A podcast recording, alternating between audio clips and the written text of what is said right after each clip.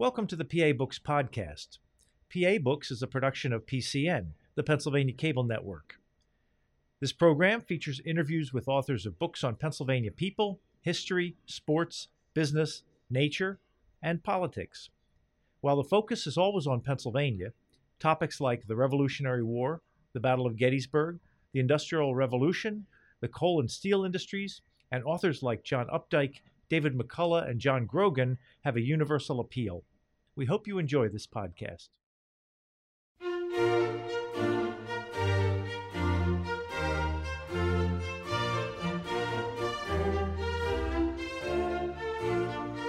This week on PA Books, Lawrence Knorr, author of Gettysburg Eddie.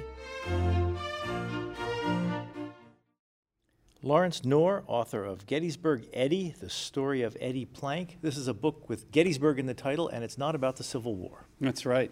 Gettysburg Eddie, Eddie Plank being uh, one of the greatest baseball players of all time, from Gettysburg, Pennsylvania, lived most of his life there, passed away there, and he's largely forgotten for some reason.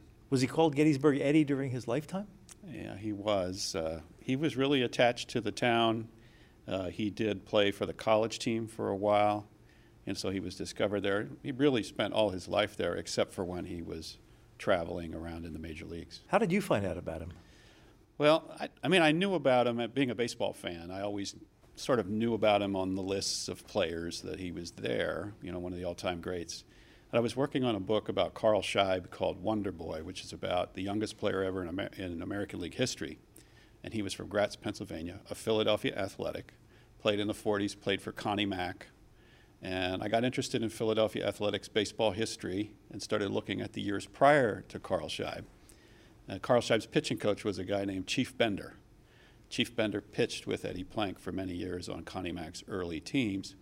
And I thought, oh, Chief Bender, Carlisle, Carlisle Indian School. I thought I'd look into Chief.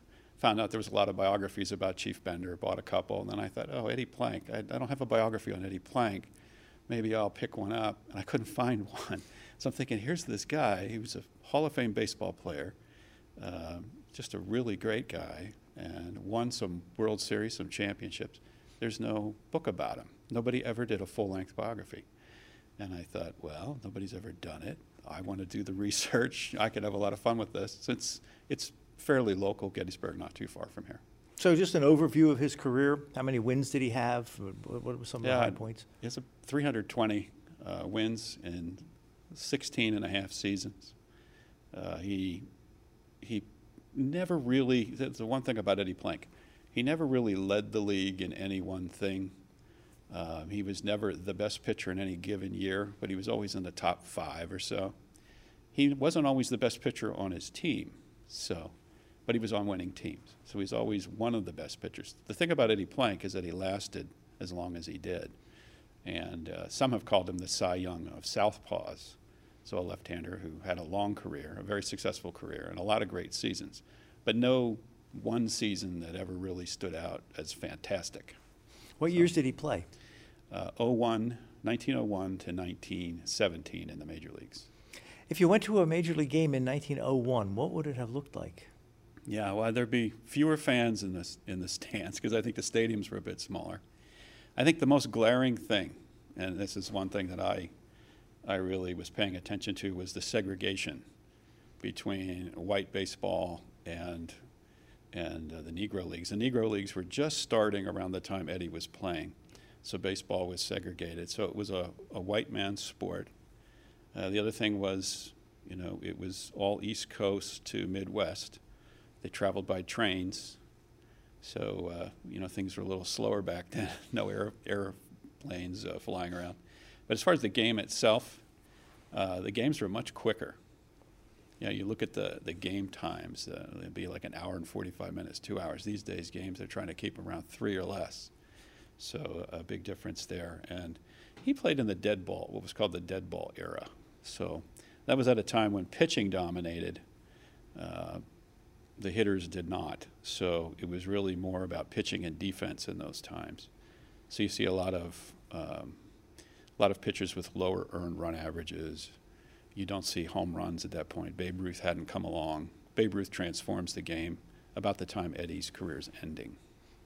Now, I, I spent a little bit of time in the baseball encyclopedia getting ready for this, and one of the things that, uh, when you look at the team rosters from year to year, they might have like three pitchers on the roster. Yeah.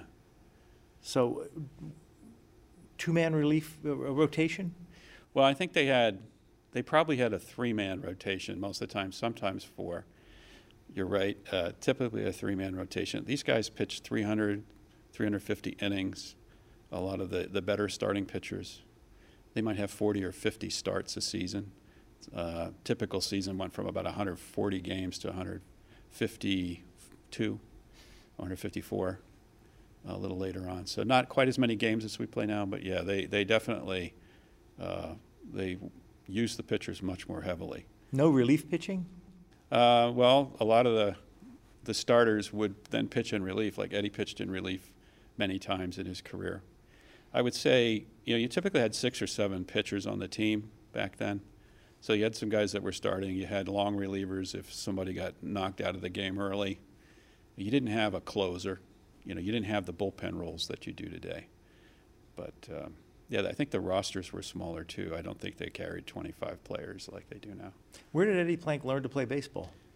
Well, I think from what I've seen, he, as a young man, was playing on his farm in his neighborhood. There was a, he grew up in Strabane Township, north of Gettysburg. If you go up the old Gettysburg Pike out of town, and it's about a mile or so out of town, and they had a farm there where he grew up with his with his family, and nearby was a one-room schoolhouse called the Good Intent School, and as a young man, he went to school there. And It's quite a name. yeah, good intent. Yeah. So I guess the kids in the area played. And when Eddie, the funny thing is, now he's out of this day school and he's, I guess he's learning to be a farmer with his father. And someday he and the, the uh, schoolmaster, Robert Major, decide they want to start a team. So they start a team called Good Intent. And they organize this team. So he's about 20 years old at this point. And his brothers get involved and some of the other local farm boys, and they start a team that then travels around the area. And so uh, he obviously had been playing for some time, just pickup games, but then this is his first organized experience. So he has a couple years of that. Gets invited to play on the town ball team in Gettysburg. And so he's, he's always a star when he's, when he's playing. He stands out, he strikes out a lot of batters.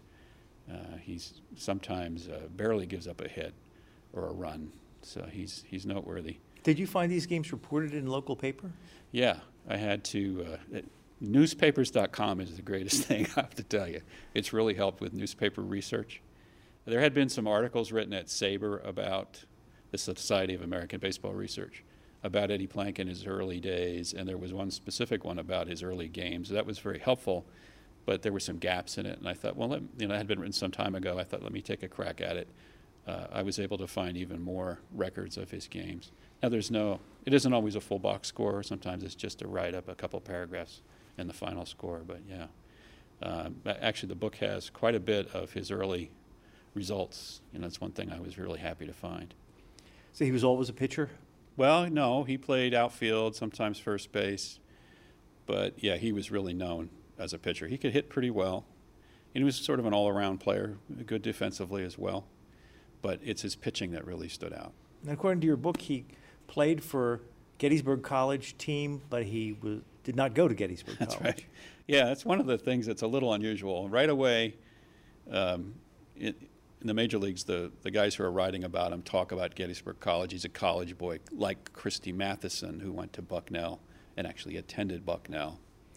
Uh, Gettysburg Eddie uh, was at the Gettysburg Academy, so he's, I'm trying to think how old he was. I think when he enrolled, he was like 23, 24 years old, going to the prep school for Gettysburg College called Gettysburg Academy. It's on the, it was on the campus. It was meant for, uh, you know, remedial work to get students ready for the college work. But there was, I guess you could say, a loophole in the rules that if you're at the academy, you can play college sports. And right away, he's on the varsity baseball team. I don't know that Eddie, the farmer, you know, from good intent, was really all that interested in a college education. I think it was worked out somehow that he got on this um, team doing a minimal amount of scholarly work and became the star pitcher of the college team. So that then brings him, you know, more into the limelight because they're playing uh, other uni- colleges and universities in the area, and that gets reported more widely. Uh, I want to back up a little bit. The, the Plank family farm is, is on the site of the Gettysburg battle? The grandfather's farm. So the story there mm. is in 63 when the Confederates were coming in from the west um, into town. They went across the Plank farm. And at that time, they took it over, and the Planks had to leave, and it became a field hospital, and the whole the farm was essentially ruined. So that was 12 years before he was born. So he was born in seven, Eddie Plank was born in 75. So he never saw that farm, never lived there, but he knew of it. So the family moved to other parts of the county uh, after that. How was he discovered by the majors? So there, there's numerous stories, and a lot of people take credit for it. But the, the story that I think was probably right was there was a coach named Frank Foreman who was a major league pitcher. He had had a fairly long career, uh, not a great career, but he was invited to coach at Gettysburg College one year. And he did so, but only for several weeks before he got a major league contract and left. But during that time, Eddie was there. And uh, he thought Eddie was fantastic. Frank Foreman had a brother, I can't remember his name, but they were in Baltimore when the Philadelphia A's were in Baltimore, uh, I guess playing early in the 1901 season, and they tipped Connie Mack off to this, doing him a favor. They've known, known Mack for years. Uh, the brother had played for Connie Mack, and so I think it was Frank Foreman. Frank Foreman also took credit for it. Other people had taken credit for letting Connie Mack know about Eddie Plank. Maybe Connie Mack heard about Eddie Plank from four or five people and thought, I ought to check this guy out. So he telegraphs to Gettysburg to try to locate Eddie Plank to get him to come down for a tryout. So Eddie's going to school at that point. He's pitching for the college in early 1901. It's almost at the end of the college season, and he gets this invitation to come down to Baltimore to uh, to pitch to for a tryout. So uh, he pitched a few innings. They liked what they saw. They signed him to a major league contract. So this was the first year of the Philadelphia Athletics. Connie Mack had just started the team. Ban Johnson had just started the league.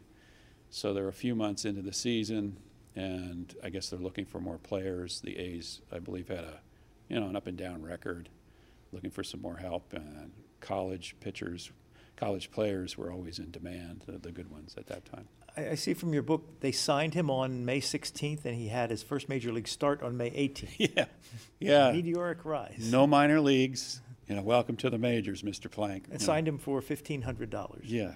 Now, was that considered a lot of money at the time? No, I, would say that was probably below average. Hmm. Might have been like your major league minimum at that time.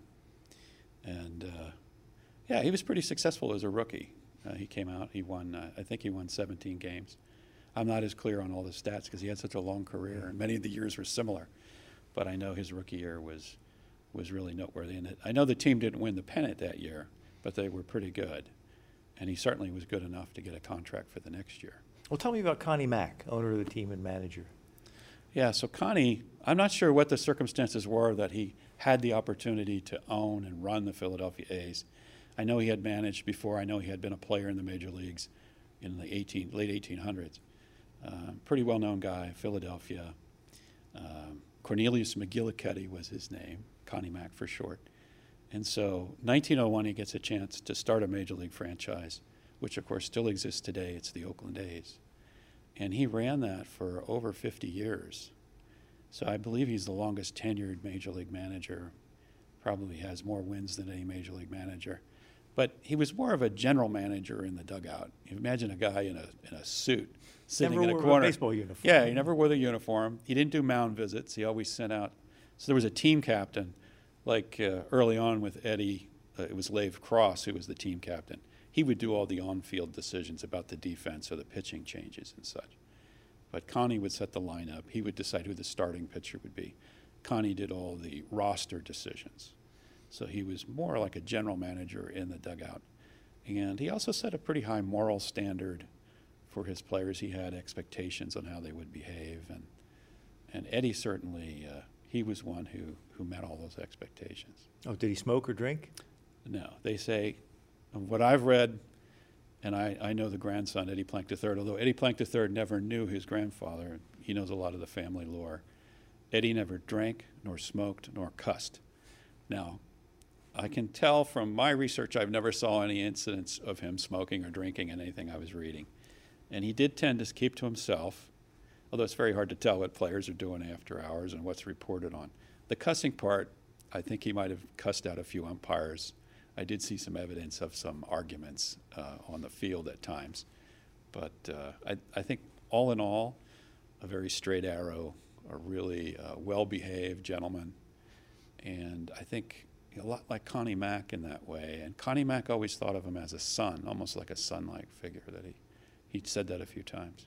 Did Eddie Plank envision himself having a career as a baseball player? Was that a goal for him? Um, did it just sort of? No, I, I don't think he ever saw it as a career. And he always seemed to be talking about ending his career, like, you know, this is my last season. Towards the end, he, he does that a lot. I kind of think some of that's about trying to get more money out of Connie Mack or whoever the ownership was. But uh, he was, uh, they had land. He invested the money that he made. He ended up owning an auto dealership with his brother. So he was successful outside of baseball. And back then, you didn't make a huge amount of money playing sports. It was a little better than, than doing a trade or being a professional in some other trade. But it wasn't like the multiple millions that, that they make now. So, who were some of his teammates? Anybody would recognize the names of? Well, probably the most famous was Eddie Collins.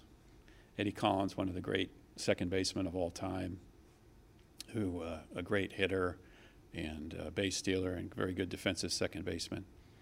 So he was a very important part of the latter half of Eddie's career and one of Eddie's best friends. Uh, you know, Eddie had behind him at that time what was called the $100,000 infield.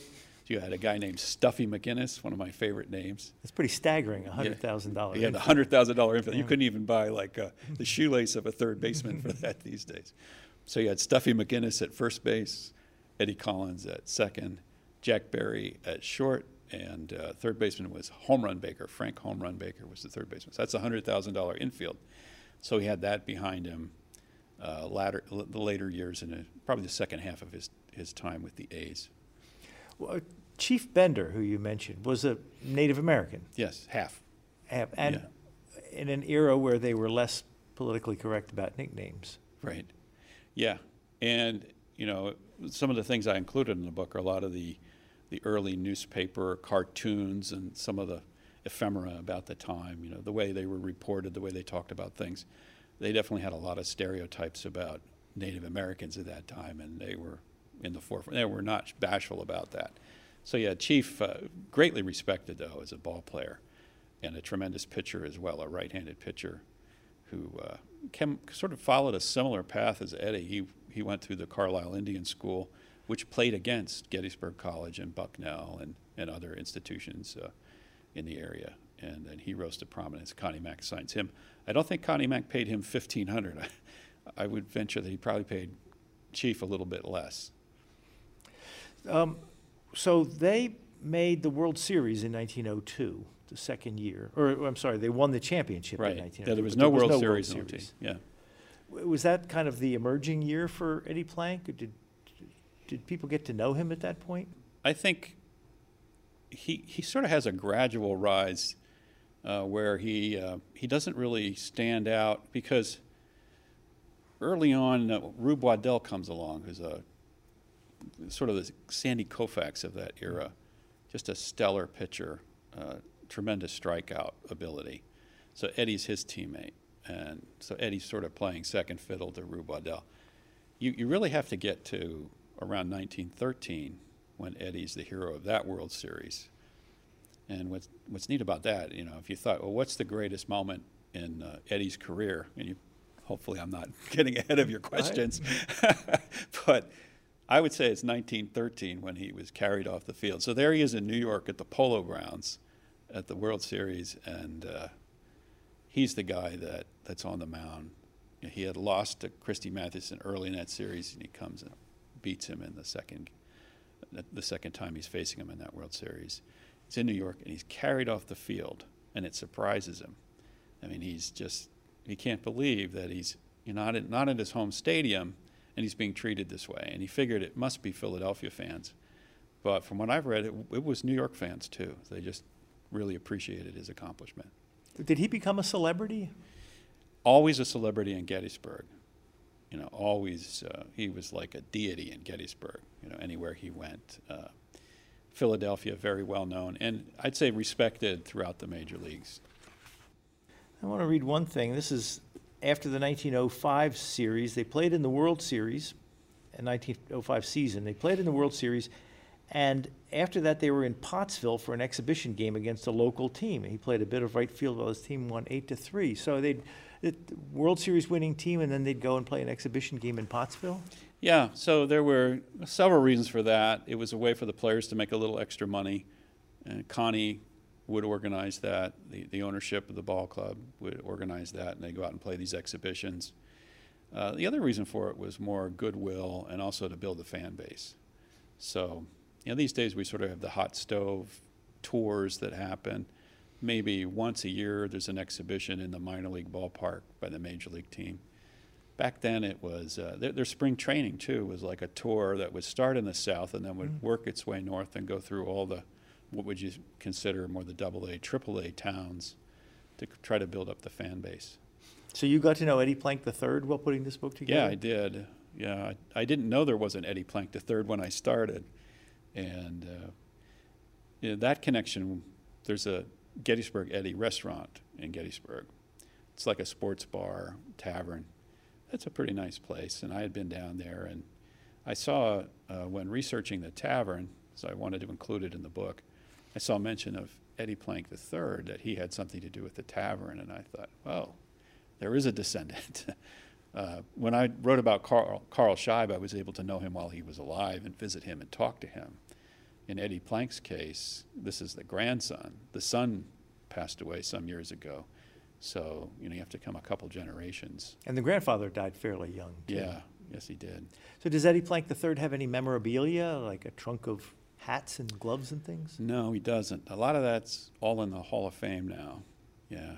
Uh, if he does, he's, he's hiding it from me, and he hasn't admitted it, admitted to it. But now he said he doesn't really have a lot of memorabilia. He has some, he had some nice pictures he had some some documents and things like that that and many of them are included in the book. So you got stories from him that, that were passed down? You know, th- that's one of the sad things. And he himself said, uh, you know, he's heard about his grandfather from other people, but when Eddie III was young, his his dad didn't even talk about his grandfather very much. It was I guess they were thinking they didn't want him to think he was anything special.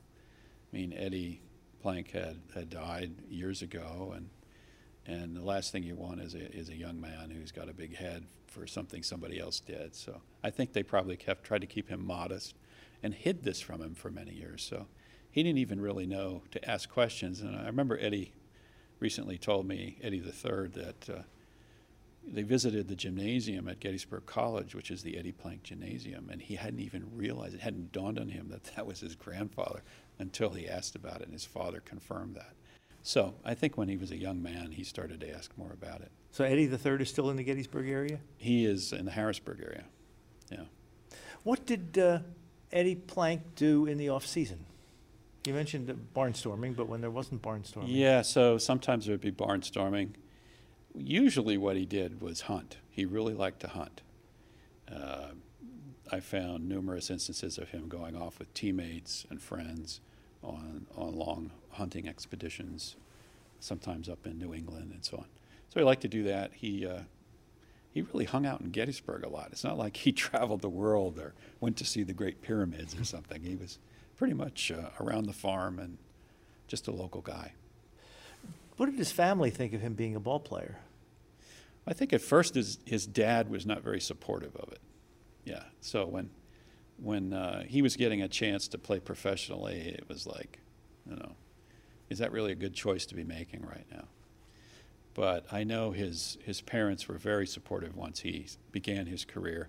I know they I have accounts of them visiting the games. I know his dad was really trying to see him win a World Series game, and had gone several times and had missed the chance. Either there was a rain out, or Eddie didn't pitch that day, or Eddie lost. And finally, he, he did get to see him win in the World Series. But yeah, there was a tremendous connection, a great great family relationship there between the father and son, and the mother, and, eh, and the brothers. Eddie's too. brother played. He played Major League Baseball. No, minor league baseball. Yeah, yeah, and uh, I mean, all of his brothers played locally on the town ball team. Yeah. Well, the the A's had a pretty good record there. I mean, they were in the World Series quite a few years. Well, Eddie was there.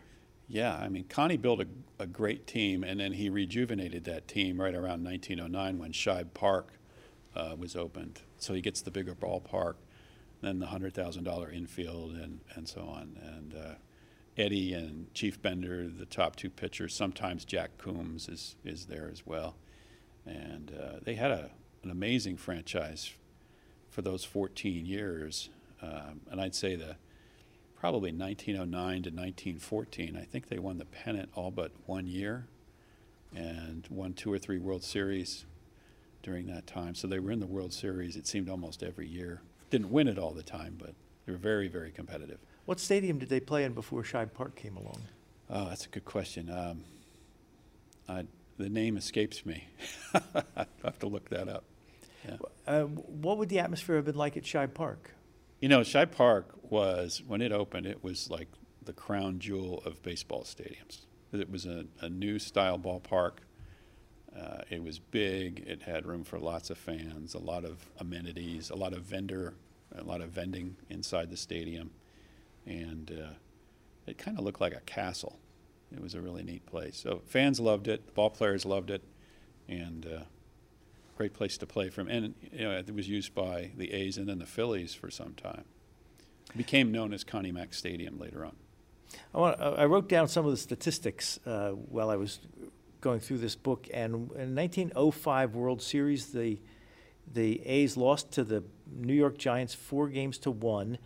Eddie Plank was no wins and two losses. Doesn't Mhm. sound too good, but he had an ERA of 1.59, which today would be fabulous. Yeah. Yeah, I think if you look back through those games, his nemesis was Christy Mathewson, and he tended to be paired up with him. And Christy would throw a shutout, and Eddie would give up a run. and so you lose one to nothing, two to one, something like that. Yeah, his, his record, his one loss record in the World Series was, uh, I don't know, maybe like two and six or something like that. It, it wasn't all that great, but it was pretty tough competition. Was he much of a strikeout artist? Uh, he could. He could be, but he was more of a pitch to contact. So he varied his speeds. You know, they, they called him, uh, uh, he was more, of, he was known for his crossfire delivery, they called it. So he kind of threw across his, his body, uh, almost sidearm. There's a pitcher today, uh, these days, Jake Arrieta, that they say is, uh, throws crossfire, but he's right handed. So if you held up a mirror to Jake, you could kind of see how Eddie threw. So it was a little bit unorthodox and he kind of came in uh, across the plate rather than through the plate and had some great breaking pitches, change of speed, and so on. So he'd got a good number of strikeouts, but he was usually more known for pitching to contact, getting out of innings with fewer pitches. Was he much of a hitter as a major leaguer? He had some, uh, he could hit. He had some, some accomplishments. I know I saw where he hit a home run that won his own game once. Um, he had some three or four hit games in his career. He had some years where he he hit a you know 250 260 i think his career average was probably you know right around 200 yeah, not not bad for a pitcher And since you uh, talked about Eddie Jr. and Eddie the Third, can we assume there was a Mrs. Eddie? of course yes so uh, anna cora meyer was her name uh, he met her actually pretty early in his career. Now understand he's, his major league career started when he was 25 26 years old. He was unmarried, and for the first 10 years of his career, he remained a bachelor. But I would see these little notices in the newspaper that Eddie Plank's home at the farm with his parents. And uh, the grandson said, well, he was also seeing grandma at that time. Because she was, um, excuse me, she was um, coming to visit, or he was going to visit her, and she lived in the area nearby in Oxford. So he would come home to the farm, and then, um, and sometimes they say he'd walk there. It was about a five, six mile walk to go visit her. And So they, they had this relationship for a good 10 years. And uh, it appears he stayed true to her. wasn't out carousing while he was away from home. And then he married her towards the end of his career, uh, I think in 1915, if I'm not mistaken.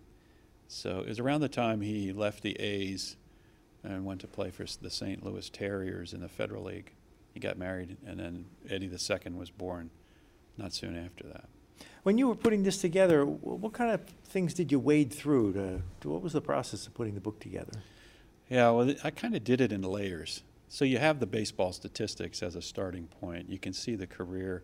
You can see where he played and you know how many games he played, and and so a lot of it was um, because nobody had done a biography of him before. I wanted to have a record of his playing, as well as as much as I could find out about him personally. So I sort of broke it into before major leagues, the major league career, and then after, and then uh, just kind of layered through it. You know, I did all the major league research. The box scores and such were readily available, but then you got to go through the newspapers to find the local stories and the old, uh, you know, good intent stories of when he was in his youth, and uh, you know, and a lot of interesting things about him afterwards that sort of, you know, I had to sew those together into a narrative. You, you hear a little vignette here or there, and then you put them in sequence and see, oh, yeah, okay, I see what he's doing here. Uh, you also have a lot of kind of historical landmarks that Yeah. took place about the start of World War One and things like that in this book. Yeah, I, I like to do that because uh, it's almost like having mileposts in the book. And when it, helps you to put the context around the person and the time. You know, when you realize that Eddie was starting out his major league career around the time Queen Victoria passes away. You know, I, I kind of like to make those connections, even though they're not related at all. You know, it just happens to be that, that time in history. So uh, it also helps you to understand where we're at in American history, what's happening in baseball in, uh, in the United States and around the world. There's not a lot of it, but it's, it's just enough, I think, to kind of put it into context. Sometimes it's hard to weave it into the narrative. It might stand out uh, as just like a, a little bump there in the, in the narrative, but uh, I think for the most part, it's, it's helpful. Oh, and uh, you have a lot of pictures in there too. I was actually surprised with the number of pictures I could find. And Where'd you uh, find them? Some of the old cartoons. Yeah, a lot of newspapers. So the Philadelphia Inquirer had cartoonists, and they would draw cartoons every day of the ball players in the situation. A lot of them humorous, and uh, yeah, I, I thought I had never seen these before, and, and a lot of them about Eddie and his teammates. And I, let, I thought they'd be great to include, and then a lot of other photographs uh, from many sources. You know, Eddie having a Hall of Fame career, there certainly is a lot available. So you mentioned at the beginning you're a baseball fan. Oh yeah. What team? Phillies, ever since uh, I can remember. And uh, are you a collector of memorabilia? Do you have stuff? Uh, not really. I, uh, for a while, I collected the cards, but I, I sold off my collection. Uh, I think what I am is a collector of memories. so I have a lot of good memories. I was fortunate that when I really started to get into Phillies baseball was around the bicentennial, and the team was just getting good, and they won some division championships at that time. And, and then in 1980, they won their first World Series. So, you know, all of my elders who were Phillies fans, they had suffered through 25, 26 years since the 50 team lost the World Series to the Yankees. And before that, you know, nobody was alive that would remember the 1915 Phillies that lost the World Series. So the Phillies had a pretty pretty bad history for many many years. The A's had a better history early in the 20th century, but you know I didn't even know who the Philadelphia A's were when I was growing up. Did you know anything about the, the A's in the early days of baseball before you started doing this book? Yeah, sure. I mean, uh, I think as over the years collecting the cards, I remember you know, late teens, early 20s, you know, as a young man collecting the baseball cards and have a pretty serious collection. And some of those early 1950s cards that said Philadelphia Athletics, not Philadelphia Phillies. And I'm like, well, what's this? So I think at that time I became aware of the team and then started to realize that the major league teams, uh, you know, many of them move west at different points in time. The A's go to Kansas City for a while and then to Oakland. The Dodgers, we all know the Dodgers end up in Los Angeles. And San, the Giants, from they were the New York Giants, became the San Francisco Giants. So uh, yeah, I became familiar with that kind of history, and then intrigued by Philadelphia athletics history, but never had a real reason to, to dig into it too much until these two book projects. Eddie Plank has a baseball card that's pretty notorious, Yeah, famous. What do you want to call it? Yeah, the T206 Eddie Plank. Now, you know the, the famous card in that set's the Honus Wagner card, which is extremely rare. The Plank card is almost as rare. And it's worth not quite as much money as Honus Wagner, but it's worth a lot of money. And I think it has to do with the fact that he didn't smoke or drink. And similar to Honus, didn't really want to be promoting tobacco. So some say, uh, you know, that's the reason why that card's scarce. Others say, well, the printing, the plate broke and they just couldn't make them. You know, I, I think it has something to do with, with his morality, actually. Now, uh, this book is published by Sunbury Press, Yeah, and that's your company. it is. Yes. I guess I know a little bit about Sunbury Press, too. What possessed you to start a printing publishing company Yeah. in this day and age? Yeah, actually, uh, it, it's been quite a quite a business, and it's growing and thriving. And I started it uh, almost 15 years ago because I wanted to do a family history, and I I was researching the Knorr family and their lineage, traced them back to the Mahantongo Valley up up the river, up the Susquehanna, and I thought, well, I don't want to pay somebody to publish this. I'll just create a little entity that I can write things off and whatever, maybe do it do it that way. I thought, what am I going to call this? So I'm looking at the two nearest towns to the valley that my ancestors lived in was Shamokin and Sunbury. And I thought, Shamokin Press, Sunbury Press. I thought Sunbury Press sounded better. So I took that as a name and then did those family histories. So that's how it got started. And then uh, so many years in, we started doing some fiction. And then when sort of digital technologies really came to the forefront, print on demand and ebooks that, that really allowed us to expand rapidly. And now we have 250 authors and 500 titles that we're managing, and always we do 70 books a year with uh, seven employees. So How did you go from just publishing a couple of books, couple titles for your family history to being a, a commercial publisher? I mean, what was Yeah. the first time you took the plunge and said, okay, we're going to pay to publish this book and hope somebody buys it? yeah, I think they. I had a friend who had done a fiction book called The Hundredth Human, which was a visionary fiction, sort of a um, uh, almost a metaphysical thing, and I thought it was interesting. It was very different. We had been doing, you know, different angles into my family history, different books. Like I had done a book on Milton Hershey and his relations, and so this fiction book comes along, and I, I thought, okay, we'll try it. It's a friend, and uh, she helped to do all the work, and we published it. We did a print run, and then did some guerrilla marketing at that time using Amazon and a web landing page, and it shot up to number one in visionary fiction, and held that for several weeks, and we sold through the pallet of books. So at that point, I'm like, this this might be able to make some money. So I was I was interested in seeing where we could go from there. So how do you come out with 70 books a year with seven people? Yeah, that's our that's our uh, that's our secret, um, our secret sauce. It, it's actually uh, I have a long career in technology, uh, 35 years in IT. My wife's also in IT, so between us, we're always leveraging technology to help us work more efficiently. We have very talented staff. You know, we do the full pro- uh, publishing process, so I just think we're very efficient. Uh, we're more generalist opportunists, so we're not trying to be a niche publisher. We, you know, we have varied categories that we, we work in. We do a lot of Pennsylvania books, though, and a lot of history. How did print on demand change things? Print on demand changes sort of your, your capital equation with, you know, what, how much investment do you need up front to publish a book? So one of the things I am is also a part-time business professor. I've got an MBA, so I understand cash flow and finance. And when I saw print on demand and the potential for that, if you don't have to print the book until someone pays you for it, then you have the cash in hand to, to pay for the expenses of printing and, and shipping. So it, it sort of speeds up your cash flow quite a bit. You don't have to invest twenty, thirty, forty thousand dollars in five or ten thousand copies up front and have them sit in a warehouse and wait until uh, you know they sell off.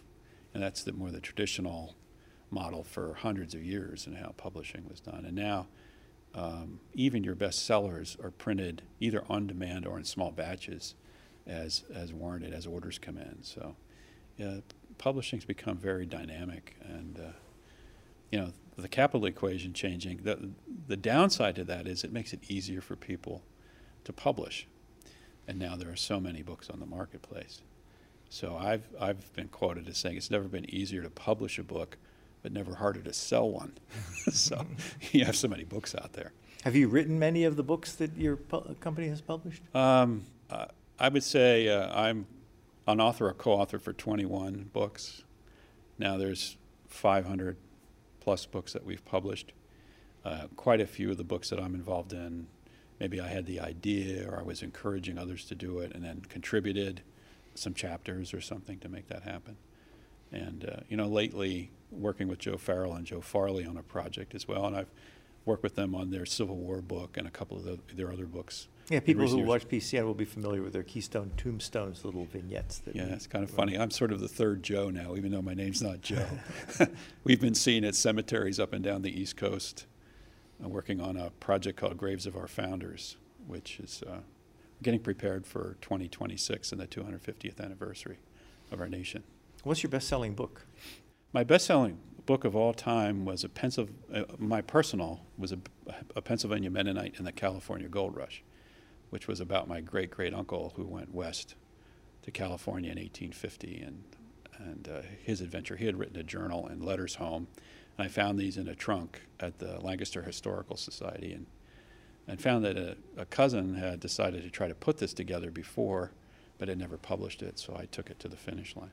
And now this book is selling very well. But, uh, Sunbury Press, our best-selling book of all time, is Prohibition's Prince by Guy Graybill, which, uh, believe it or not, a little a moonshiner from Williamsport uh, ended up selling tens of thousands of copies.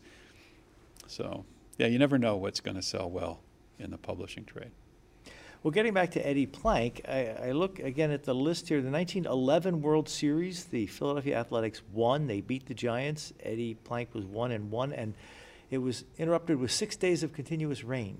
Yeah, I, I think it might have been the longest delay in the World Series until I think the Phillies and the uh, the Rays were were delayed for many days back in 08 by bad weather. Yeah, it was terrible. Uh, it was like, are they ever going to play again? Are they ever going to be able to finish the series? And uh, I think there was concern that maybe the players wouldn't stick around that long. Yeah. In in plowing through all the newspapers, did did you is sports writing different now than it was then? Oh yeah, yeah. I would say back then it was a lot of uh, sort of building up the drama. A lot of it was better writing back then too. Mean, sometimes you almost feel like you're reading Shakespeare. you know, the way they would describe the scenes and and uh, you know build the drama up, and the way they would describe the players. Um, you know, today it's more it, more statistical. It's a lot more statistics involved in the sport, and um, yeah, I almost wish we had that romantic era again. And, and a lot of baseball was, you know, if you didn't attend the game in person, it was before radio, it was before television. You had to read about it in the newspaper, so it was the way you got your information. And you said earlier it seemed like every year he would hold out for not sign his contract. Uh, was that a tactic or? Yeah.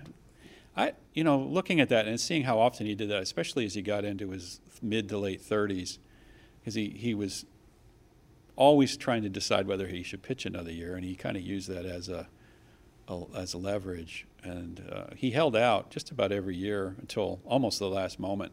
In fact, the one year I don't remember which one it was, but uh, there was this phone call between it might have been 1913, where Connie Mack's calling him on the phone and trying to get him to uh, to agree to a contract, and it was funny because the length of the long distance phone call back in those days and how much they cost.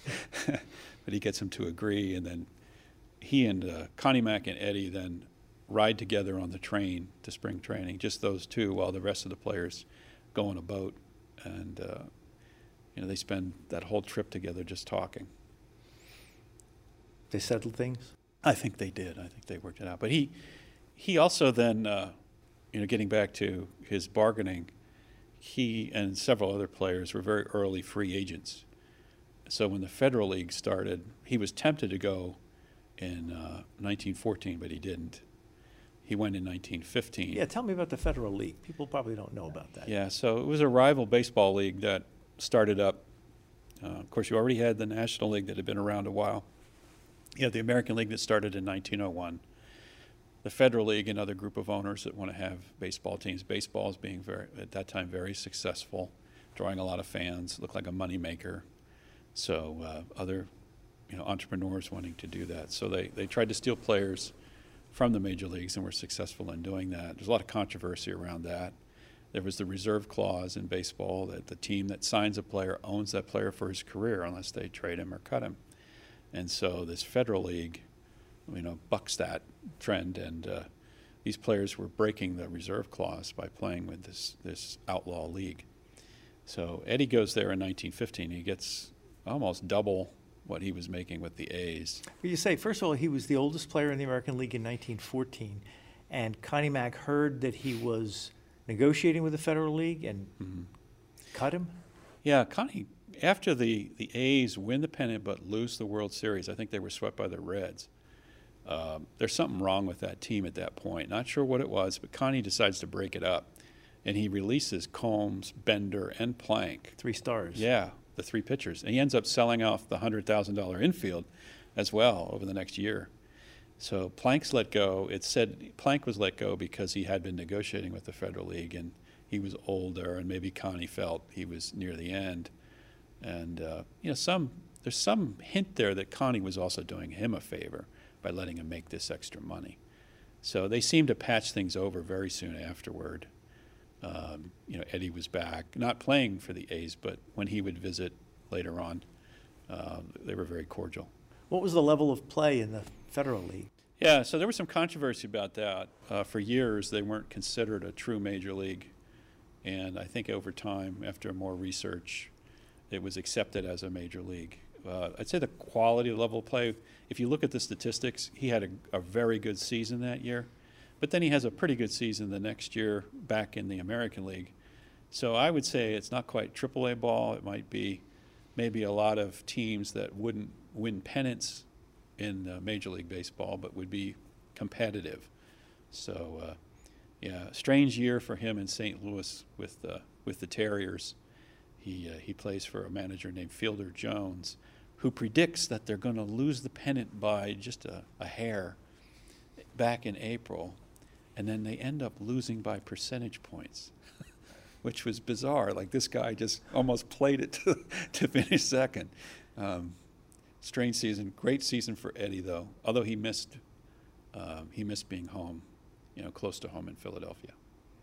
Uh, the uh, he was accepted back into the American League after being in the Federal League. Yeah. So the Federal League breaks up after 1915, and then there were discussions about well, who owns these players? Who has the rights according to the reserve clause?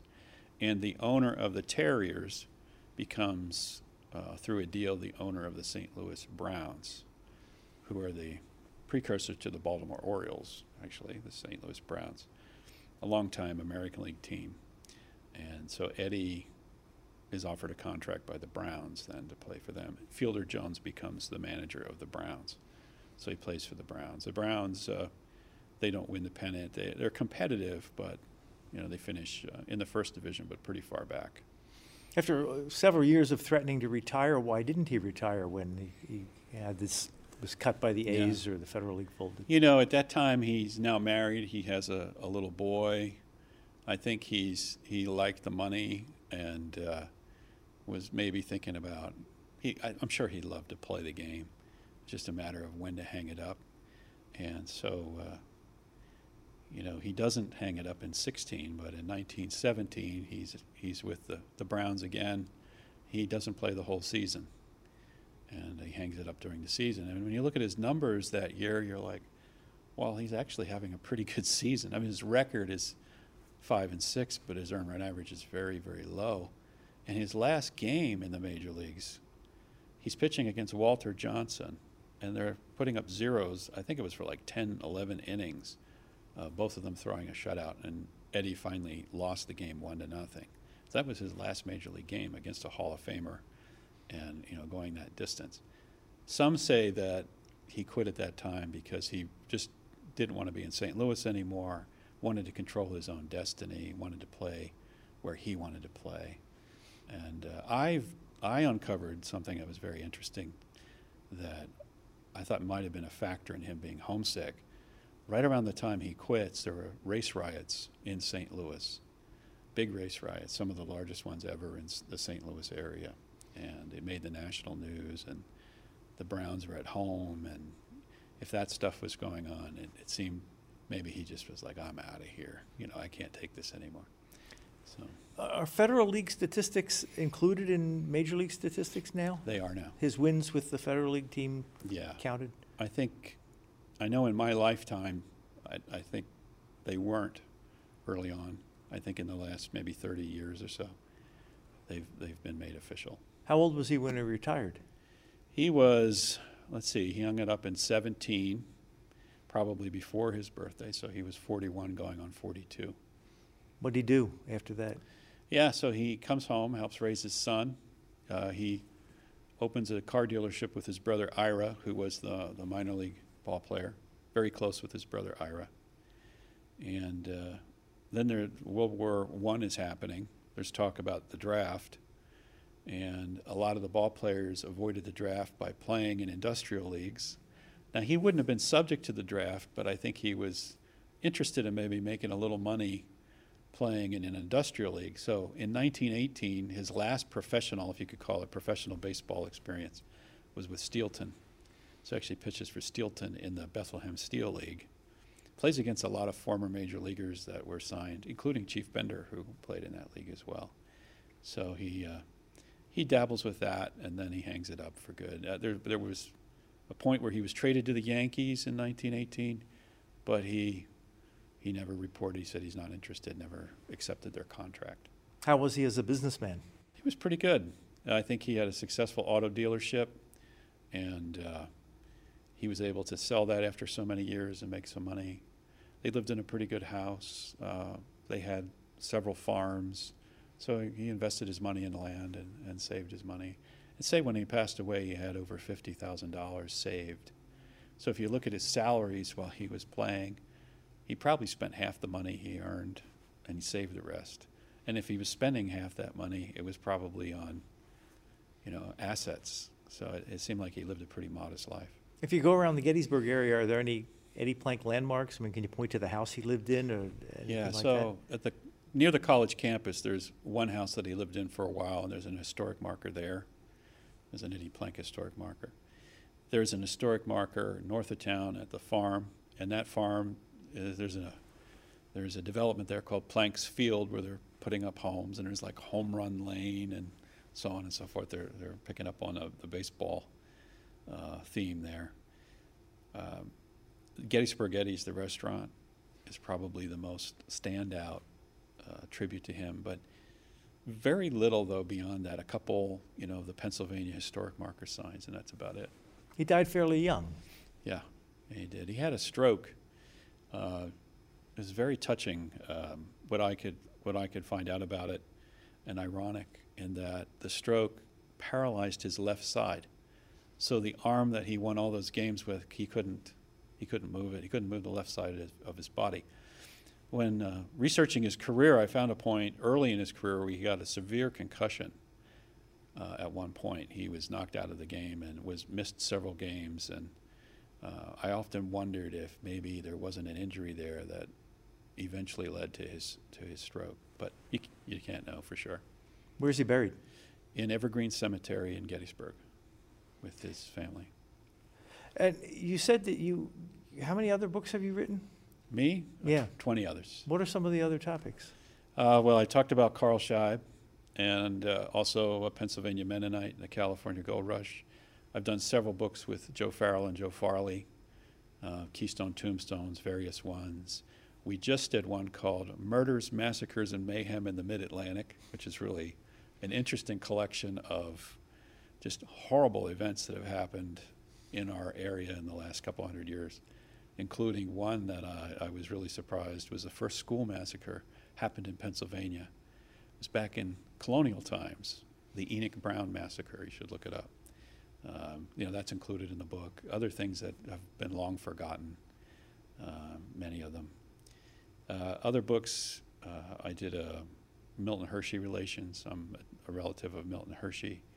Also, a General John Reynolds, uh, through family connections related to John Reynolds, and was interested in his life. And uh, you know, I'm kind of forgetting the others, but Do you like writing? I do. I do. I really love it. Uh, I especially like the research. I like writing uh, the history and the nonfiction. I have a minor in history, and it feels good to finally use that for something productive. You have another book you're working on? Yeah. So we got the Graves of Our Founders project, which will be three books, and then another one that I'm working on is um, called Tigers for a Day. So while doing the Eddie Plank book, there was a situation where Ty Cobb ran into the stands and then got suspended, and then the Tigers go on strike because uh, Ty Cobb's not allowed to play. He got temporarily banned. And so it's the story about the game that the Tigers play against the A's with their replacement players. They pick up guys around the Philadelphia area who become Detroit Tigers. One of them even wears Ty Cobb's uniform, and they have official major league statistics. So this is an official major league game. So this is a the, that's mentioned in there, just an overview of it, but I, I delve into it uh, in a lot of detail. You know, who are these guys? Where they come from? A little more about Ty Cobb and his situation with his temper, and you know all those events. Well, we've been talking with Lawrence Knorr. He is the author of this book, Gettysburg Eddie, the story of Eddie Plank, published by Sunbury Press. Thank you very much. Hmm, Thanks for having me. You've been listening to a podcast of PA Books, a production of PCN, the Pennsylvania Cable Network. We'd like to hear from you. Our email address is pabooks at pcntv.com. Like us on Facebook to learn more about PA Books.